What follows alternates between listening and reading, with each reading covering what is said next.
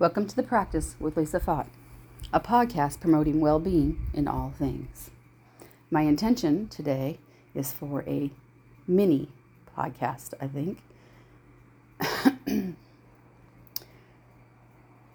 a lot of people, myself included, often have what is referred to as imposter syndrome. Imposter syndrome is an internal belief problem in ourselves and does nothing to promote our well being. As a matter of fact, the opposite can come true with imposter syndrome. We hold ourselves back. We don't reach our highest heights. We sabotage ourselves. We put ourselves down to others. We constantly compare ourselves to others. It's like an insidious disease. However, like most disease, our mind impacts it, affects it. What we believe about it infects it. So it does us well to change our thoughts and eradicate our imposter syndrome if we want to promote our well being. But how do we eradicate our imposter syndrome? With our imagination, because that's all it really is. It's a negative imagination about ourselves. It's depth of, or in depth feelings of unworthiness. It's self judgment. And we can perpetuate self judgment, feelings of unworthiness, our hypercritical thoughts of ourselves by practicing them repeating them to ourselves over and over, even though we may be doing it not that consciously because it's become a poor habit of ours. The exact opposite is true. We have the ability to overcome, turn off, neutralize imposter syndrome with our imagination. Imagination is a powerful thing. And I've said on the podcast before that our mind is a powerful, powerful thing. And so I will recap. If you haven't heard me say it before, or if you haven't heard somebody say it, because it gets said a lot, our mind does not know past and future. Our mind only knows now, present, the present moment. That's why when you've had a fight with somebody and you didn't resolve your feelings and you think about the fight you get angry again. You know, you relive a trauma or you get all excited again about something that happened. And you feel those physical changes in your body because in the mind, it's happening now.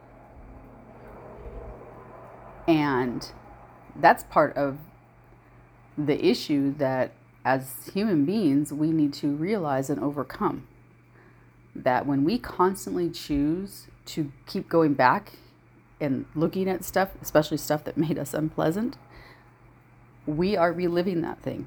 And to our physical body and to our mind, it's, it's real in the moment.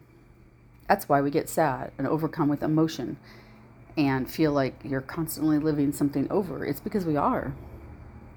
Well, we can also live what we want to achieve with our mind and with our imagination.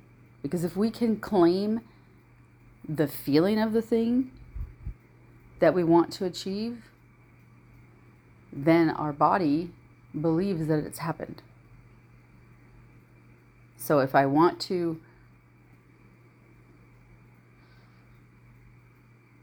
achieve a peaceful home, and I do things that to me represent a peaceful home in my home, maybe I free it of clutter. I get some house plants. I light some candles. I meditate. I turn the TV off and I turn on a relaxing music. And I do those things and I start to feel peaceful.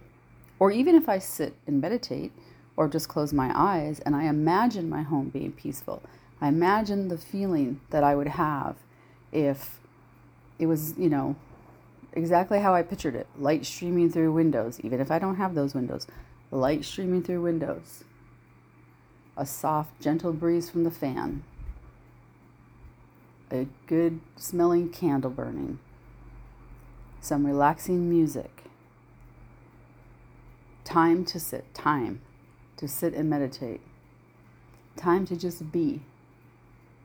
And I begin to breathe and relax, even if I'm sitting on a couch full of dirty laundry that needs to be folded and cracker crumbs and toddler books and everything, if I can bring myself mentally into that state that I want to be in, the more often I can do that, the more peace I will begin to feel, and the more I will work to create those things in my life that bring me that peace without working at it. And so the more I believe in myself, the more I sit and imagine myself being successful in whatever the thing is that I have imposter syndrome about, the more I will start to see myself differently. The more I can integrate that belief about myself into myself, the more I will go out into the world, not focused on feeling like an imposter, but feeling empowered.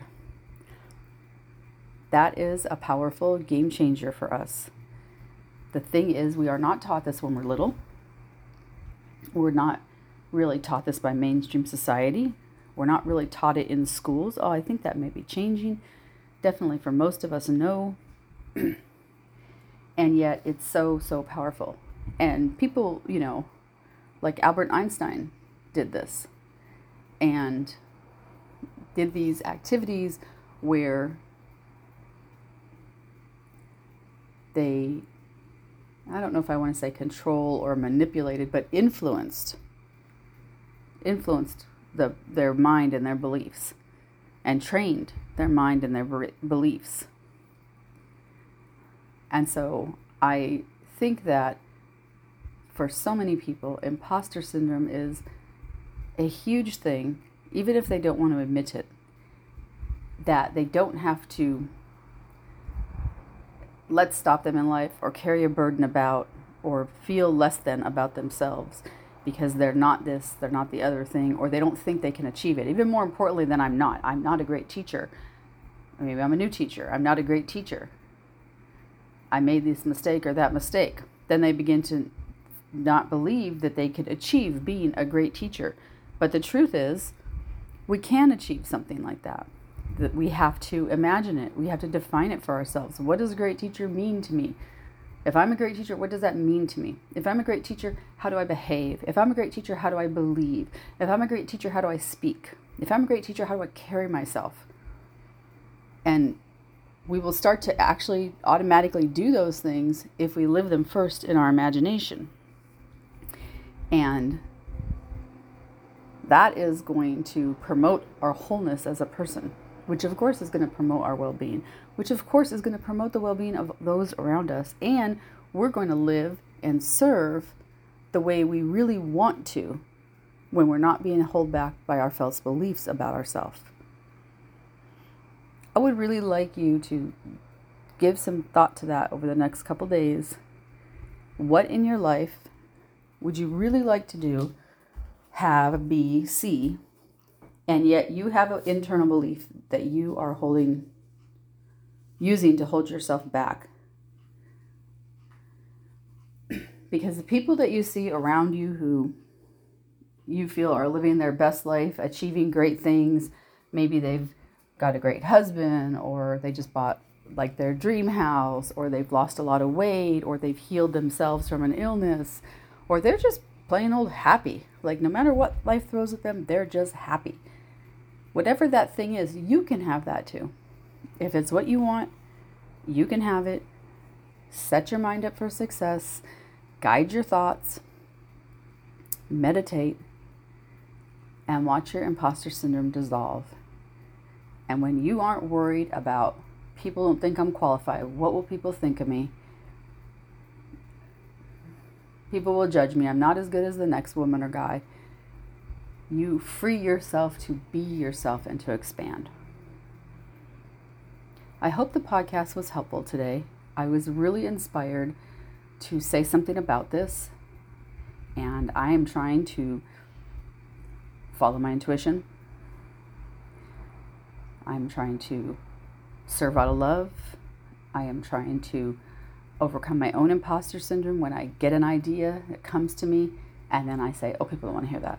Oh, you don't really know about that. no one really cares. What the hell do you know? If you want to do it, you have to sit it out and map it out and make an outline and put a lot of work into it. And so I said, no. I have this thought. I feel it's an inspiration. And I want to share it. Let me do it now. Now, the only place where we can live is now. And maybe somebody will be inspired to live there now, to try something without judging themselves. And if not, I feel peace in my being, and peace in our own being promotes our own well being. Thank you for listening to The Practice with Lisa Fott, a podcast promoting well being in all things. Namaste.